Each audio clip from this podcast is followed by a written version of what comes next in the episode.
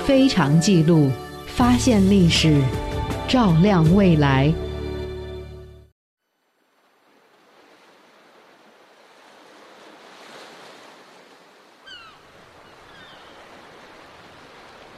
一九二三年初，潘天寿到上海，在民国女子公校任教，后来又到上海美专任教。上海美专是刘海粟等人办的中国最早的美术学校，办学之初就是中国画、西洋画兼而有之。二十七岁的潘天寿面对的学生大多和自己年龄相仿，第一次上讲台。学生没有让这位老师教课，而是请潘天寿画画。这所开放学校的学生不相信从乡下来的老师有多大的能耐，但是潘天寿挥洒的气势和沉默的性格征服了学生。比潘天寿小三岁的吴福之被老师折服，从此认定潘天寿风雨相随四十八年。很快。潘天寿被聘为了教授，他开设了中国绘画史课程。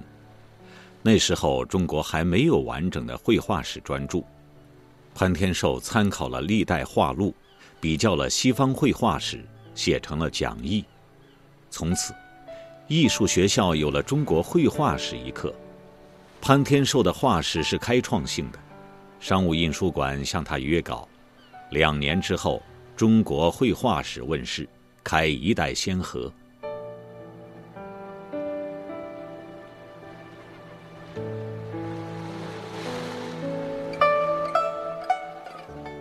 之后的不久，在一栋石窟门房子里，二十七岁的潘天寿和八十岁的吴昌硕相遇了。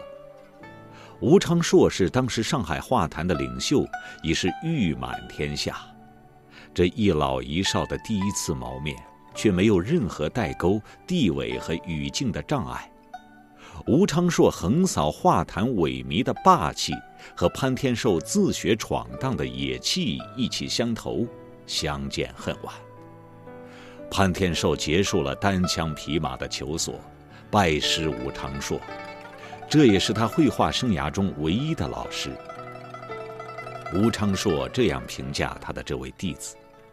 天精地怪见落笔，皆谈项羽总入诗。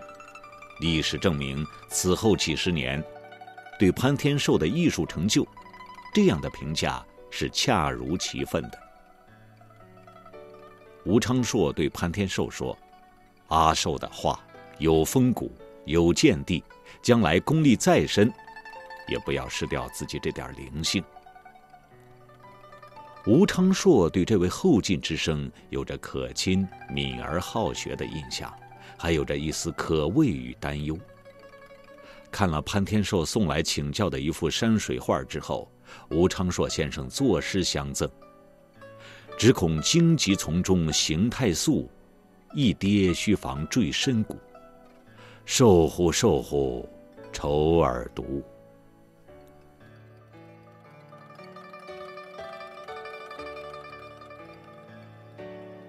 得到吴昌硕的指点，潘天寿这一时期的书法、绘画、诗词，在吴派的规范中得到了一种新的滋养，野气与狂放中多了一种稳重与大度。但是，潘天寿这一时期的作品却极少保存下来，因为凡是类似吴昌硕的画儿，潘天寿后来都毫不犹豫地销毁了。之所以销毁，是因为他在研究了绘画史之后，深刻意识到自己若想学有所成，就不能和恩师的风格一模一样，应该有自己性情的东西。尽管认可老师的伟大，但是在潘天寿的内心深处，他并不愿意跟着老师走一辈子，亦步亦趋。于是他决定遵循自己内心的真实想法，带着对老师的崇敬之心，独自告别。走上了另一条更崎岖、更艰险的自学道路。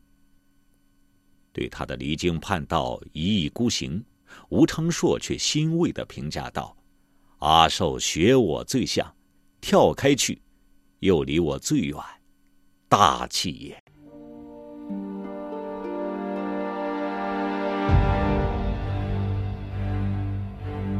一九二五年在上海的一家日资纱厂提出正当要求的十几名工人被殴打。工人顾正红被日本经理枪杀。全中国的六百多个城镇、一千七百多万人为此罢工、罢课、罢市，反帝爱国的五卅运动爆发。五四时期的热血又涌动在潘天寿心中，一生极少卖画的他，这时候作画义卖一个月支持斗争。他还特地在即将脱稿的《中国绘画史自序》的开头加了这样一段话：“艺术每因异族的接触而得意，而发挥增进，却没有艺术亡艺术的事情。这是争执史册上历历皆然的。凡是有他生命的，都有立足在世界的资格，不容你以武力或资本等的势力屈服与排斥。”潘天寿这种对于民族要自立自强的爱国情怀，在国难当头的时候变得愈发强烈。潘天寿最擅长的是书画，因此，他希望从这一方面将中华民族的文化发扬振兴，使其在世界艺术之林有一席之地。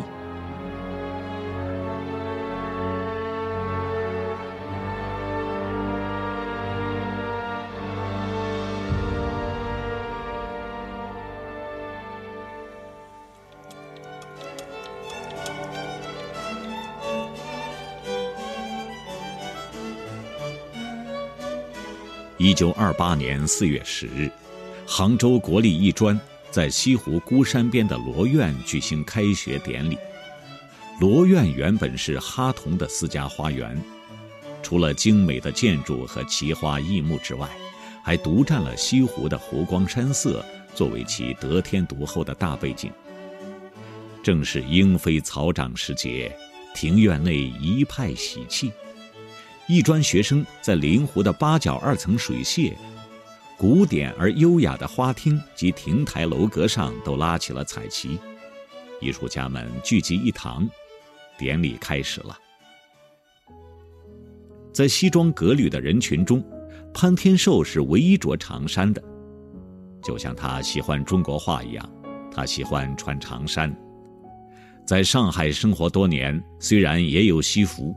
但是在课堂上和一些重要场合，他一概着长衫。此时在清一色的西装革履中，他的一袭长衫显得儒雅脱俗，异常醒目。潘天寿虽然平时性情内敛，但是此时坐在台上，也不免有些得意之情。想当年浙江医师毕业，他怅然离别杭州，回到老家县立小学教书。那时的他哪里想得到，八年之后他会这样重返杭州，而且是国立艺专校长林凤年亲自到上海来请他的。年轻的潘天寿内心的喜悦和荣耀自不待言。这一年他三十一岁，很多年后，他对自己的学生提起这段往事时说：“年轻啊，不知天高地厚。”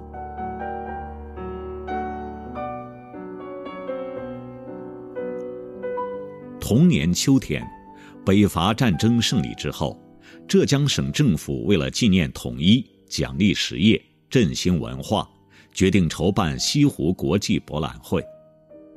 这届西博会从1929年6月6日开幕，到10月20日闭幕，前后历时137天，参观人数总计达两千余万，盛况空前。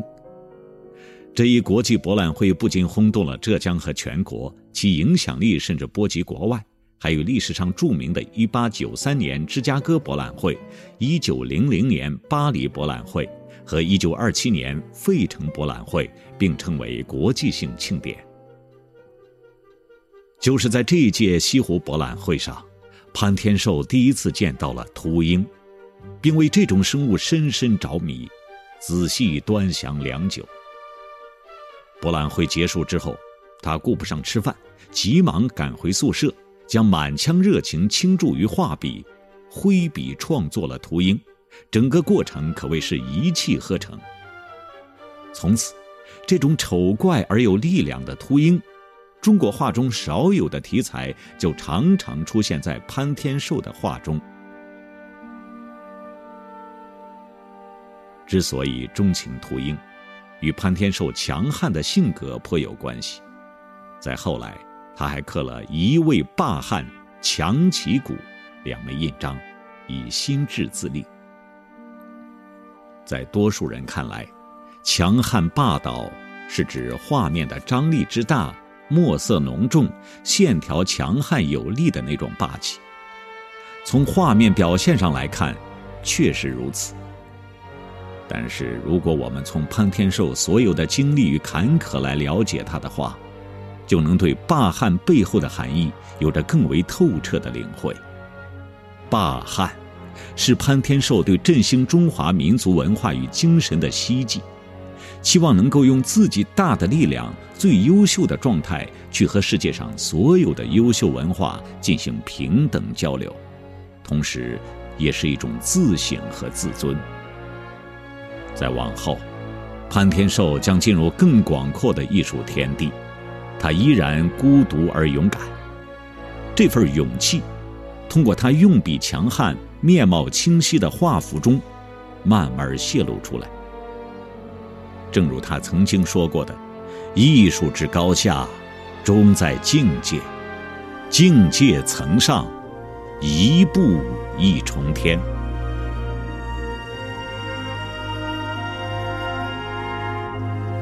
以上是非常记录为您讲述的不屈的英魂潘天寿，明天继续为您讲述下期，欢迎您继续关注收听非常记录，您还可以同时关注非常记录的公众微信账号迷你记录。本期节目编辑张芳菲，我是迷青，感谢您的收听，再会。